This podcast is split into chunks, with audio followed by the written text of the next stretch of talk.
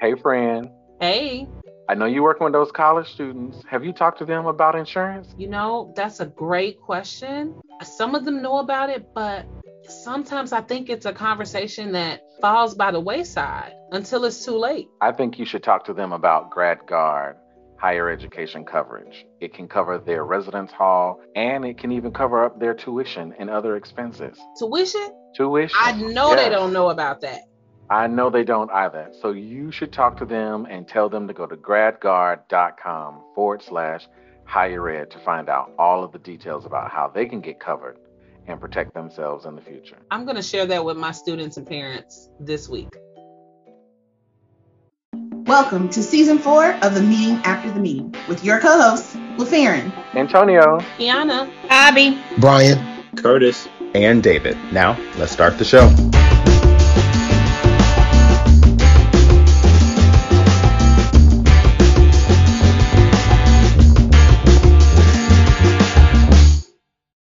Hey friends, what's good?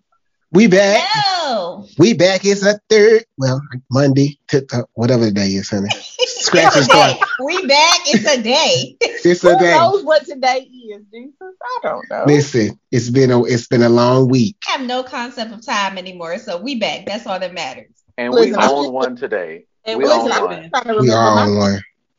I'm just trying to remember my name. That's it. Right. We that, live that's in. All. All our social media platforms are working. Ain't nobody in jail, Facebook jail, Instagram jail. Well, we's free. Yes, yes. We yes. be free. Give us, give us a free. Waiting on my reparations. I can't. I can't. Let's talk about this Facebook jail. So, so, so the, the the crash last week. What was y'all doing when Facebook went down? So, so was it last week or this week? Last it was this week. week. No, it was. It was like Tuesday. Last right. week. We're gonna do that again because when they hear this, it's gonna be Monday. Right. Oh, oh, my bad. I may just leave this whole thing in there. I don't know. I'll see how I'm feeling. my bad.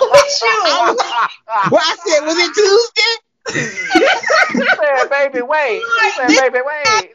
That's why we don't know what day of the week it is. And the fan, that's why I was trying to say, like, is it Monday? Is it Thursday? Because I was like, I don't know how to what to say. I know we record prior to release. Okay, just bear with us. Bear I don't know what to say. And, and, and the fan was like Tuesday. I was like, no, it didn't happen Wednesday this week. And it was like, like two days ago. ready to go to town.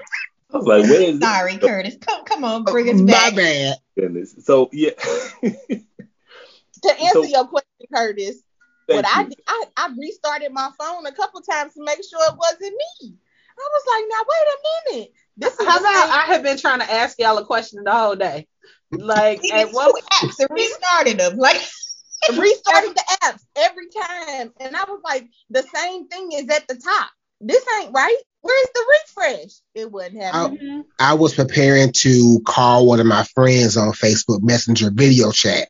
And I'm clicking the button, it's turning and turning and turning. I'm clicking this, turning and turning.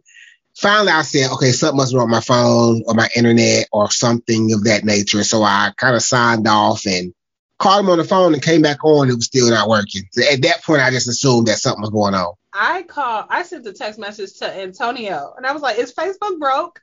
She blamed me for it. I thought she had blamed me that the thing had went down. She was like, "Why can't I send a message on the?" Th-? I was like, "Wait, I don't know." Because you know he have a post on what's happening in the world. So my question was, I was like, "Did, did it break? Did I miss a, a memo? I need an Amber Alert or some type of alarm to go off on the phone. Let us know that the world is dying or something."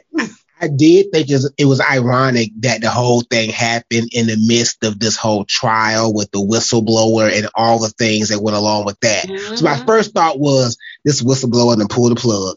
She up That's in her office and pulled the plug out the wall and she unplugged Facebook and Instagram and she was like, you know what?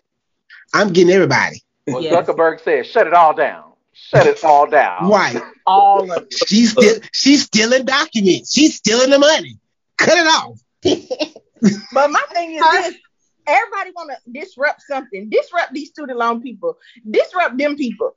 Make that go to zero. Don't be shutting exactly. down the book. Where are the Visa Vendetta people? Because that's immediately what I thought about. Did you say Visa V, you know the movie V for for Vendetta? Like, you know, that that tribe of people. Like, where are those people and why are they not going after Sallie and Navient and whoever else, Fed, Fed Loan and all, all of those people? I just want to say that my name is Brian Johnson, and when this episode airs, I had nothing to do with this conversation. so when the FBI roll up at y'all house, you gonna get me. I didn't say nothing. That was Kiana. I didn't say I, I didn't know say nothing about it. You know, I know, I'm grateful, I Joe know Biden. nothing. I know nothing. for the forbearance, Joe Biden. Okay. Absolutely, and I'm giving y'all up if they ask me. If they ask me what who said it, You- Yeah. LaFarron and Kiana, Chicago and North Carolina. I'm telling it because I'm not going to jail. listen, Where you after from? We know where you face, uh, At least- silhouette At least I would say, No. you know, I'm not I'm not clear as to what you're asking me. I don't know what you're talking about. You I just don't- go snitch. Absolutely. Brian, don't have me get um vanished off to some black site somewhere. Uh uh don't put my name out there. Look, and and Zuckerberg lost seven billion in hours. Listen, in They hours. said- But here's the thing, though. The fact He that all right. that much money and still not blink, though, Right. it's He not all like right. it didn't matter. No, it didn't matter. I can lose sixty dollars Brian, and be over it. World. sixty dollars. Calling the bank. And be, crying. and be Refund. And Refund immediately. Dispute. Bank of America hotline. Let's go. Let's find out what's going on here. Look, you know how they send them texts. Did you approve these charges? No. No. No, I did not. And I sent an extra text after that. Absolutely not. And I'm at the bank immediately for my new car because I'm gonna need access to my coin. Here's my Because it's, card. uh, 'cause it's uh, three to five, seven days ain't gonna work. Run me the card. At the bank. Listen. Shut it all down. Shut, Shut it it all down. Find my six. Y'all are Okay. silly. Let me get y'all back on track.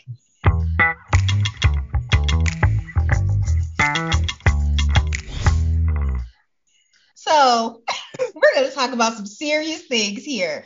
Goodness gracious, y'all are Yeah. a mess today. So you are um don't act like um you are not a co-conspirator though. I am not, You're okay? not- you I and am Brian, we are one voice, one sound. Okay, continue. Guilty by association. I didn't sign. I ain't signed no paperwork saying that. As So you trying to get me and LaFarron sent off to some black site, like we're not In going to Guantanamo. No. Hey, I got it. We cool. I, I know where we stand. No worries. Last week, we talked about being number two, and we talked about navigating that complex leadership role. And it's only fitting that we have some conversation about the murky middle. Um, and so we want to have some conversation around what it means to be in in a middle management type of position. Um, and so I'm just gonna open up the conversation around, you know, you've moved up you have people that are looking to move up or have moved up from entry level into middle management leadership positions. Um, what competencies what skills what do they need to be able to succeed in that space? And feel free to kind of share your mid management experience as well. That's me bringing y'all back to something serious. Shoot. Mm-hmm. I mean, well, before we go there, like, and I'm not answering your question right now, Bobby. When I think about the murky middle, I think about ambiguity, right? Because I feel like the murky middle is so many people. We talk about mid level, but the murky middle is so wide, right? Unless you're at the very bottom or the very top, in some way, shape, form, or fashion, you're part of this murky middle that we're talking about, even though your title might be director, associate director, sometimes executive director, because depending on what spaces you're in and who's in the space with you and what room you're in, right, you become kind of middle management in some ways. And so, um, I, I first think about ambiguity in, in in the murky middle because it's so wide and so so vast, and and and and I see it often play out, you know, in professional associations when they have these conference sessions about you know, middle management and murky middle and whatever that may look like. Well, who is that for? Is it for me? Is it for an AD level person? Is it for, you know, someone higher than me? What does that look like? And so I didn't answer your question, but I kind of want to throw it out there that, you know, it, it's a wide range of individuals kind of in this, in this spectrum, on the spectrum of people. And and it's in higher ed and other spaces too. And these are conversations I'm having every day. Folks don't know what to do. you know, you you know you're not an entry level person, you're not an IC or, or, or individual contributor, and you know you ain't the senior execs, and so you don't get that special treatment. And I think for a lot of spaces, higher ed and in industry, this is where a lot of people get lost in the sauce. Sometimes you have enough information, but you don't have enough power. And I think that uh, is the space always that happens in the in the murky middle is you got the information, but you you are not a decision maker. And oftentimes you get information to have context, but sometimes you don't have information to share. And you also need to be a person who executes, right? Who can help execute somebody else's vision that you may or may not all the all the way agree with. And so I think it it takes a lot of tenacity to see it through in the murky middle. And depending on your industry, you can be in the murky middle for a while. Like higher ed, there are some people who never come out of the middle. And then there are some who look to get to the middle and they are totally comfortable, you know, being there. So I, I think it's uh it's a very interesting space. I would agree. I mean, you're wearing many, many hats in the in the middle, right? Because on some level you are setting the vision and the strategic direction for you know maybe your functional area in some way but you're also executing the the plans and the things that are coming from the top if you will right? You know so you're wearing many hats. I think about the the art of managing up comes to mind you know how you have to manage up and make sure the people above you know what's happening and things of that nature but also be comfortable with not say managing down, but owning what's coming from the top, right? And, and owning that for the people that are down below you. Yeah, I think um, I agree with so many things that all of you have said, and I'm happy that Brian, you know, you didn't answer the question directly, but you took us in a space that I think is important, in that I think there's this misconception with what mid-level is, and I remember like there were a lot of books that came out some years ago around mid-level managers and mid um, middle management, specifically in higher ed and student affairs, but I think it was relevant to other spaces. But I remember in one of the books, it talked about that being like the largest administrative group of professionals. And um, the group of professionals at most institutions that were responsible for carrying out the mission of that institution. And when Brian was talking, it made me think about this idea that like middle managers are the executors, right? They're executing the organizational priorities and they're critical to success. Um, like when you're in that role, you're serving as the person who controls information flow. You're implementing policy, but you're also interpreting policy for a lot of other people while also influencing all of the areas or the people that you're responsible for. However, you might not be the person creating that policy or creating right that information. Um and it's such a real it's, it's such a critical position. And i think that ambiguity does come into it um, because the roles aren't always clearly defined. But then also i think what I found in a lot of mid management positions that I've been in is that I am the person that's responsible for implementing a lot of change. And I think that's something that we don't always talk about in mid management um, is that we are impacted by the change, but we are also the implementers of the change within an organization. Um, and so you have to implement those strategies. You have to get people to buy into the change while simultaneously have to interpret it and figure out how you're going to navigate the change. And it's a really difficult and interesting space to be in that we're not prepared. It's not, it's, I just feel like that's a competency you can't prepare for. And I think oftentimes people always want to know, well, what competencies do I need to have to be sex- successful in this role? What skills do I need to have? And I feel like you could tell people all the time, you need, you know, you need to be politically savvy. You need to navigate change management. You need to do this. You need to do that. But until I was in it, I didn't learn how to do it because I couldn't be taught some of the things that I learned within my mid management roles. And I mean, I still consider myself to be in a mid management role because of how my organization is structured. But I think it's hard when you talk about competencies for people to be able to develop because so much of it happens within the role that you're in that you have to kind of you have to go through it for yourself. I agree. And sitting here thinking about what you all have shared so far, it made me think about like the idea of when you're first learning to cook and you're asking your mom, grandma about the family recipes and you want a play by play of where's the instructional video, the tutorial, the recipe card, well, how much sugar, how much flour. And, you know, they just, until it feels right, until the ancestors say so.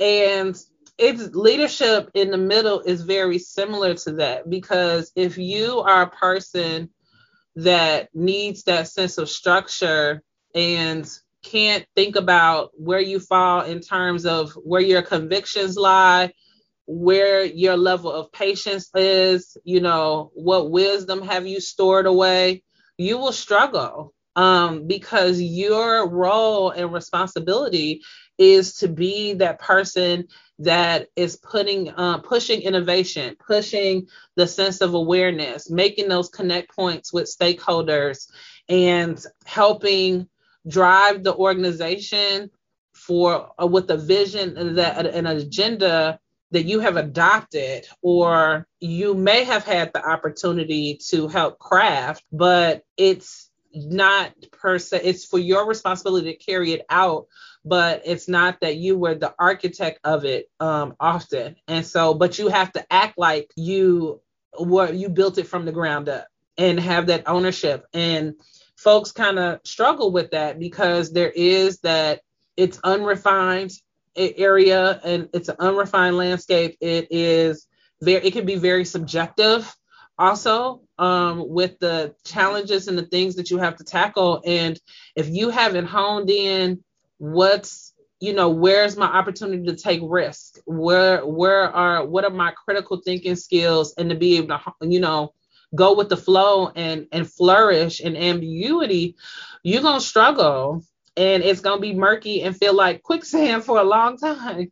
I think the thing about the middle part two is that the level of critical thinking, right? Because once you get in the middle, you really don't leave unless you are leaving, because depending on people structures, which we've talked about a little bit.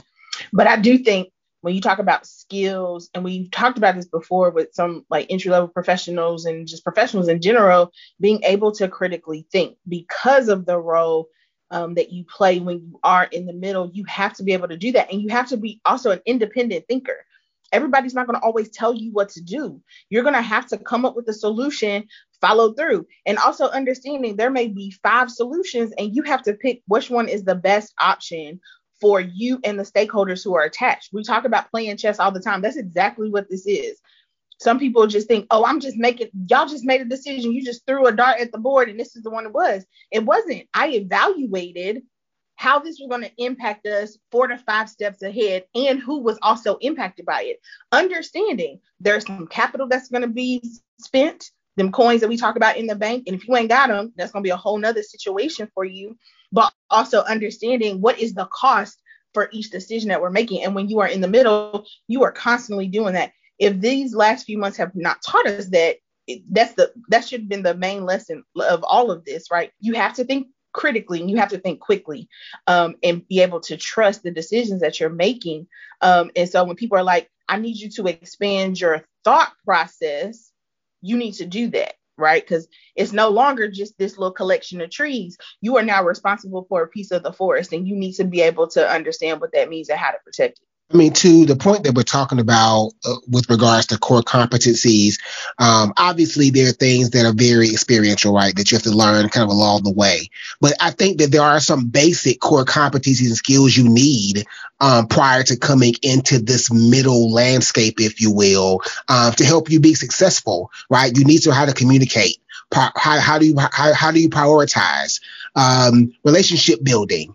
um, you know, things of that nature that that that will help you uh, kind of learn and move and navigate this culture of being in the middle and the messiness of it all, right? Um, you just can't walk into it not having something in your toolbox that you can pull from. Um, all other things will, in my opinion, will come, but you need to start from somewhere. And where's your baseline? just thinking about everything that um, that's been said, and, and, and a lot has been said. I, I was thinking about um, the, the the middle and just thinking about you know making that jump from an entry level role to the murky middle, depending on despite whatever realm you're in in the middle. My my thoughts lent, lent to there's a emphasis on emphasis on the trust level. Like I think you know at entry level there there's this expectation that we're going to have folks who find that this is exactly what they're looking for. A lot of them are like, yeah, I, I, I like this for a moment, but I'm going to go left and do something different. But those folks who make that transition to the middle, there's a trust that okay, you, you want to be here, and there are a there's an awareness level of competency uh, and ability. And there's this space this this gray space for us to help you define those competencies. Because you're leaning into areas in which you might be interested in you want to focus in. But there's still a collection of areas that you're going to be developing in this particular gray space. I think the other piece of this is is there there there's this um, investment in you wanting to get better knowing that there's some things that you're good at based off of the experiences that you came from, but there's going to be a lot of stuff that you, that's going to be introduced to you. So that way, not only are you contributing to you, what you're passionate about and what the organization has invested in by bringing you into this middle space, but then also introducing you to a lot of new things, both within that respective department and organization, but also at the institution, because they want to see you continue to grow through this middle space and find out what's that next path for you to grow. So there's a lot of learning in the gray space, but it could also be detrimental if you're not going into that gray space wanting to be a sponge and soak up what the people around you are trying to give you and also take advantage of the opportunities for you to really show yourself and, and, and be a be a be a contributor to the success of the organization. If I could pull pull all of both sides of this together because I agree with what what's been said that there are so many competencies competencies that exist in the in the middle that that you don't know sometimes where to start. And I think whether you're in higher ed or you're in other industries too, this is oftentimes why middle managers don't have great training because it's really hard to figure out where do you start with those. I, I pull on that last piece that you said, Curtis. The problem what happens with a lot of people is that when they're looking to move up, they aren't looking at the competencies that they need to move to the middle. They're saying, I'm ready. I put my time in. And what we really don't know is if your time has been fruitful, if your time has been worth it, or if you just been lollygagging and had a job, right? Because some folks just been existing in a space and haven't really been contributing in a way, but now you demanding and knocking on doors that somebody promotes you, and you don't have any of these skills that um, we've talked about today. But I think what we have done is named in this conversation several competencies that you need to get on the road to starting to master right? You you are not going to master all of them, and you need to be promoted with the mindset that I have to keep learning and I have to learn quickly. And so some of these things like strategic thinking, like LaFarron was talking about, like yes, you need to be working towards that. You may not master that at the entry level, but you need to be asking some questions like supervising as coaching, looking at prioritization, what you talked about, Brian, meeting management. Middle managers are the ones who are literally running the organization day to day. If you don't know how to run a meeting, how to keep people on task and on time, baby, they're going to write you off real quick. You know, um, looking at inclusive leadership, how are you creating space for people to feel welcome and a sense of belonging? I think about that communication Brian talked about, the relationship building and building trust. And those are abstract. But the unfortunate part is that a lot of businesses and a lot of higher ed institutions have failed at training their people on this. And it's because they don't know where to start. And because that skill set, the mastery of that, the depth of it looks so different from you just got the middle management versus day one versus I've been a middle manager for 20 years, right? Where do you train people at? And so I, I think there are some but we really got to what depth you learn them at really matters too. I appreciate you bringing it up so much. I was jotting down my thoughts so I wouldn't forget them. And something you said was that basically senior leadership expects the middle to act like senior leadership. It, they are not looking at you in the sense of okay, you're the number two. No, senior leadership is looking at you as you're the number one with everything you said about running the meetings and, you know, being able to execute because of the fact that they have the expectation that you are the senior. Um, they want you to do things not just because you were told to do them, but because, again, that a spirit of discernment and wisdom that you're relying on all of those skills and you're doing it because you trusted your gut and it felt right and it was the right thing to do, not because somebody told you to do that.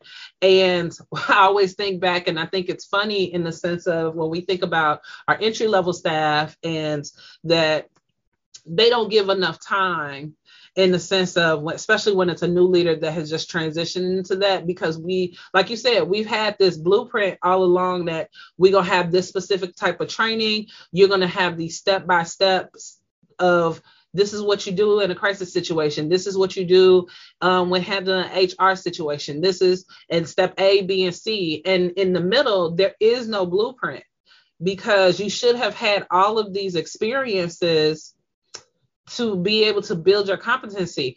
And that's where things get lost. And if anything, well, I hope what folks are starting to take away from this conversation is when I'm sitting and I'm thinking about what are my goals for the year. Because I just had a similar conversation with a staff member uh, because we're in that season to create like what are your goals for the year and all of that. And I was like, well, I don't know. And I was like, well, what do you feel is not in your toolbox?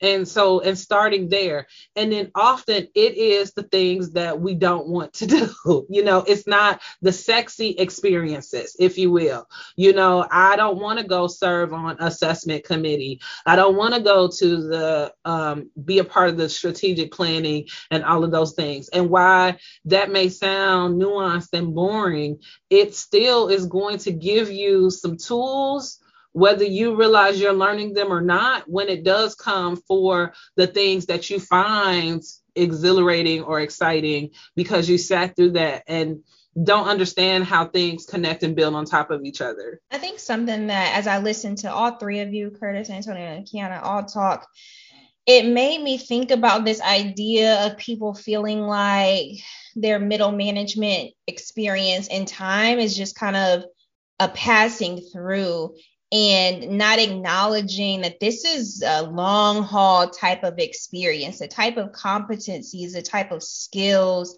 the type of experiences that you really should be developing within this position that you and it might be multiple positions that you're in that is still within a middle manager space. It's that's not your passing through stage of your career. That is where you are becoming the professional that you need to become to actually be able to lead at the highest level. That is when you need to be really digging deep and refining your competencies and your skills. And something that I think people, you know, because you think about right the the middle child syndrome, like people feel like middle managers are just kind of ignored or you know just the workhorses, but middle managers are the individuals that I think in my experiences have the greatest impact at change at collaboration within a campus, university, organization, community. Um, if you really take ownership for your positioning, you really invest and dig deep into those skills and show yourself to be excellent, you will be amazed at what you're actually able to accomplish and do within a middle manager role. And I think we need to kind of refine how we view these positions, especially in higher education, that this isn't your like hosting passing through. This is when you are becoming the professional that you need to become. And it is up to you to do the work. But this is really when you should be digging deep, making the mistakes, having the big fails, but then also having those huge huge accomplishments and being able to refine all of those competencies that Antonio listed. Like you're not going to have time when you are a VP to be out here trying to figure out how to strategically plan. Like you should have been doing that in those 10 years when you were in these other positions. Um, and so I just think people really need to see the power of these positions in a greater way and really take ownership for how they maximize and leverage these positions.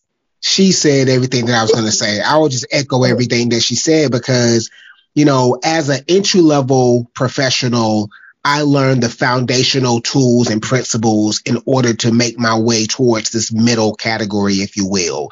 But it's it's it was in the middle and it's in the middle that I defined who I was as a supervisor. I defined who I was as a relationship builder and a collaborator.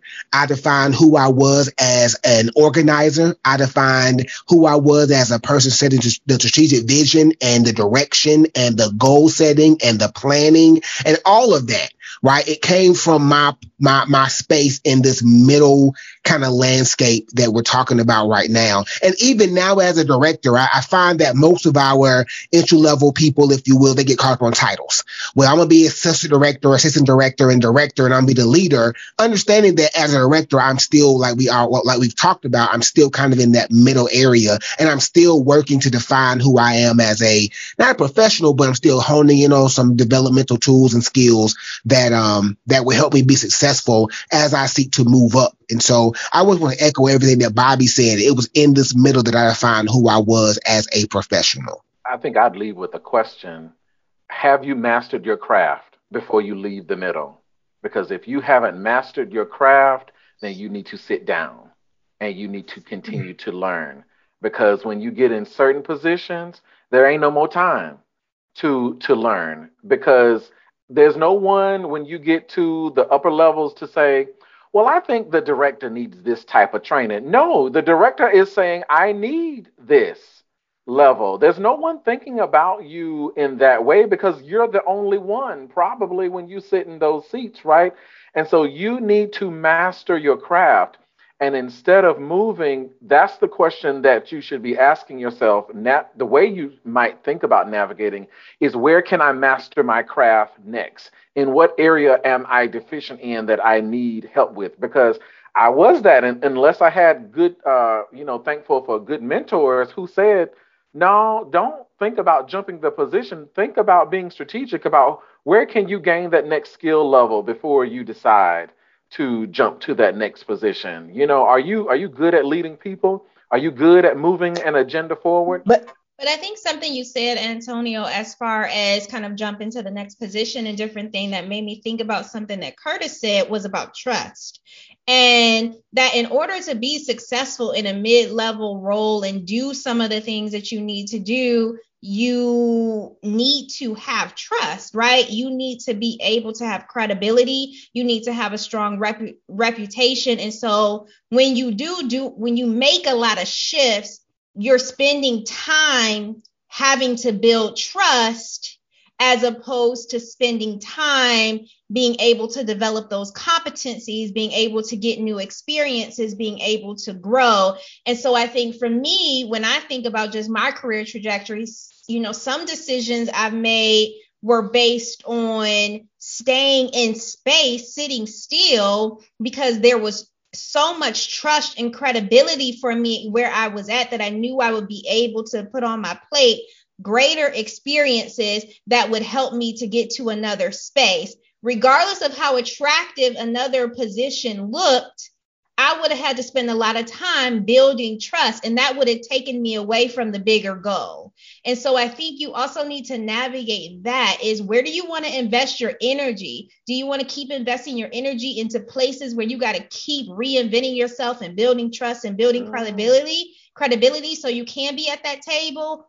Or are you going to stay in space and quote unquote bloom where you're planted already so that your competencies can continue to grow? And I'm not saying stay in toxic work environments or anything like that. That's a whole different conversation. Um, but I think people might, some people might feel stifled in where they are because they've done a lot of moves and they haven't been able to get access at the places that they are because they're still having to build trust and credibility every single time they make a move. I, I don't want to miss the fact of what Antonio had talked about in terms of mentorship because what I had started thinking about as we were unpacking some of this is that looking at our identities. One being a person of color, and then two being a woman.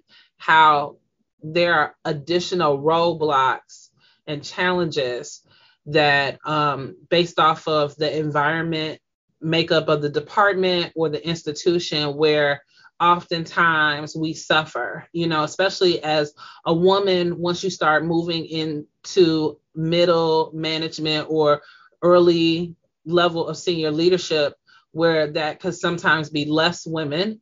Um, if it's a very male dominated um, department, and then trying to find, you know, supportive mentors um, and maybe folks who also identify with your identity that may look like you, or even expanding it beyond just being, I'm looking at my own identities as being a woman and and also being black. Um, and depending on how transient our, our work and then our colleagues can be, that that can be a struggle, you know, and to try to identify someone to lean who who to lean on to be able to garner some of that mentorship and be that guide. And you have to think about like how can i be strategic? How can i be vulnerable to seek out that if it's not in my immediate environment?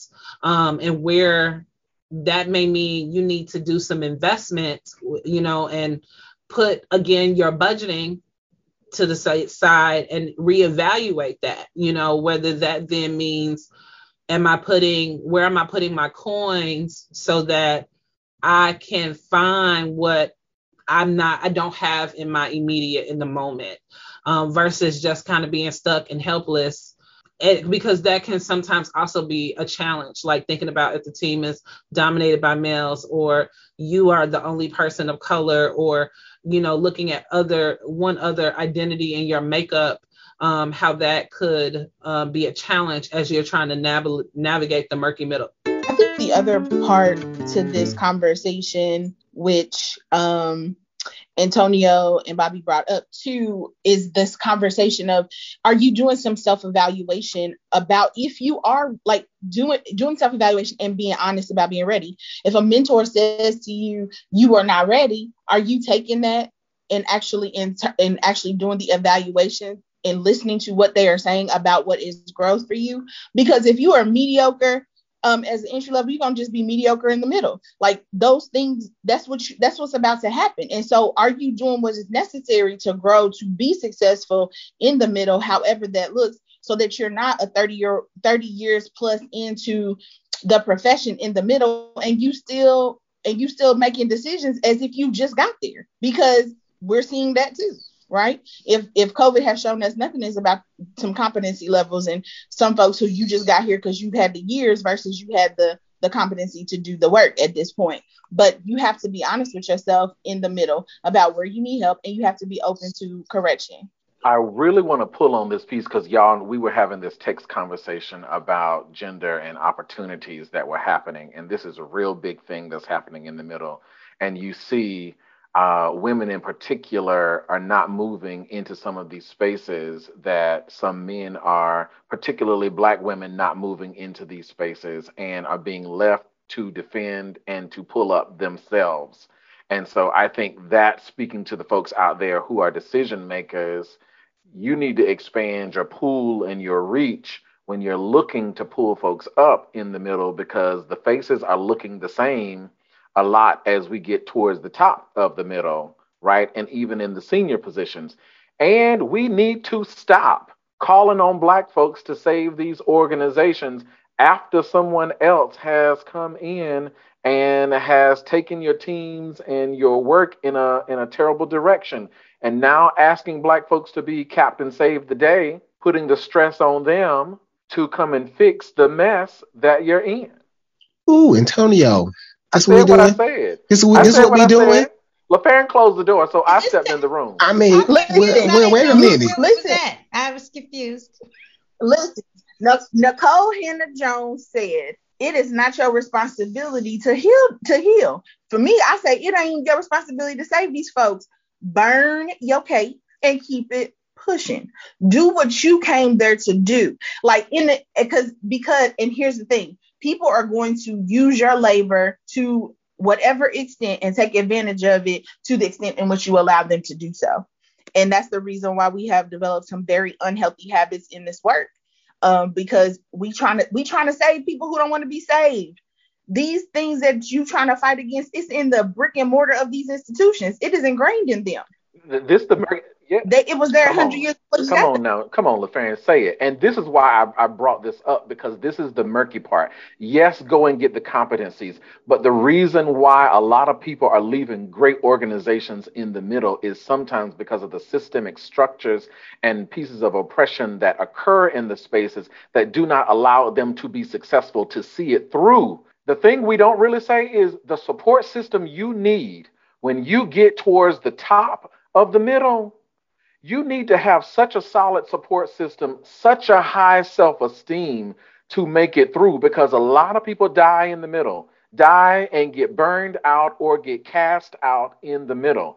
And there's a whole lot of reasons why, but I think a part of what we have to address is the systemic pieces and the structural pieces that exist that don't allow some folks, and particularly folks of color, particularly black women, particularly Latino individuals, to not succeed in these organizations. It's happening in higher ed and it's happening in other industries too. Women are suffering. They are not receiving their flowers that they are owed.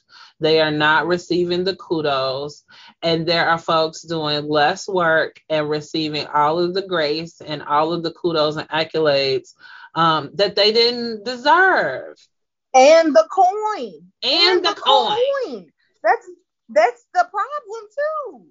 You want work people to work for pennies. Uh, you know, award season is upon us. You know, uh, who have you nominated? Look at the history in your department and who has been nominated, who has been recognized you know, working at institutions, especially when there's a monetary award or component, or at looking at the idea of evaluation season, you know, where the performance appraisal has not the receipts when that is um, also tied and connected to the the increase for a salary. Like, I think it's also, look at all the things. I mean, it's also about just seeing and hearing your people as well. I think there's a lot that is put on individuals in middle management spaces to, you know, share with your leadership or HR or whomever what's going on with people. Why is morale so low? Why are people leaving? Why is this happening? Um, and that's a lot of pressure that people are being asked to navigate. Um, but then what is being done with that information, right? And I think that you're constantly living in this state of like cognitive dissonance where you have to develop this um block and this boundary as to what do you advocate for what do you speak on what do you not advocate for and not speak on and how do you navigate feeling complacent? What do you develop? And i don't give a flip attitude about because giving a flip disrupts your peace so much that you can't sleep at night. And, you know, it's this constant state of anxiety that I think people are in in navigating some of these positions and spaces that are not set up for people that look like them to be successful. Um, and I mean, we've been talking about this for a while.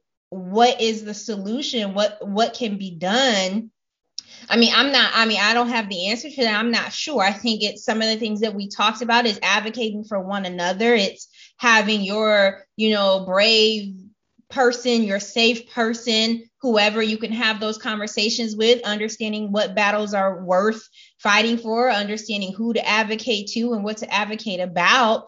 I think there are some people who have just learned how to exist in these spaces um, because at the end of the day, we all need our direct deposit, right? And so I think it is just this strange space. But like Antonio said, people are people are falling out in these spaces, and we've talked about before. Something has to shift in higher ed. Something has to shift in education. Something has to shift in the workplace.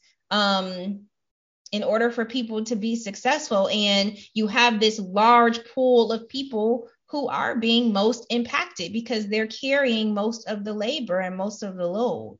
All right, y'all. Well, we've hit the high points of things people need to be successful. Absolutely. We, and then we closed the door and told the people. it, it, was the Project Pat reference for me. I'm just gonna be honest. you was the project rare form today. That's all I gotta say. Start. You know, finish. It's Friday Eve, and we're here. Look, when LaFarron closed that door, I took my cue. She said we're going in, and I followed her sister. Okay? And you went right on in, and here we go. But it was all fun. Right, I'm glad to see yes. y'all. Yeah, and uh, next week, next conversation coming up, we're gonna be continuing our conversation on wellness. All right, and future looking up. We got some guests of the podcast, some faithful listeners coming in. So uh, stay tuned for that. And you know what, y'all? We'll see y'all when next time. Later.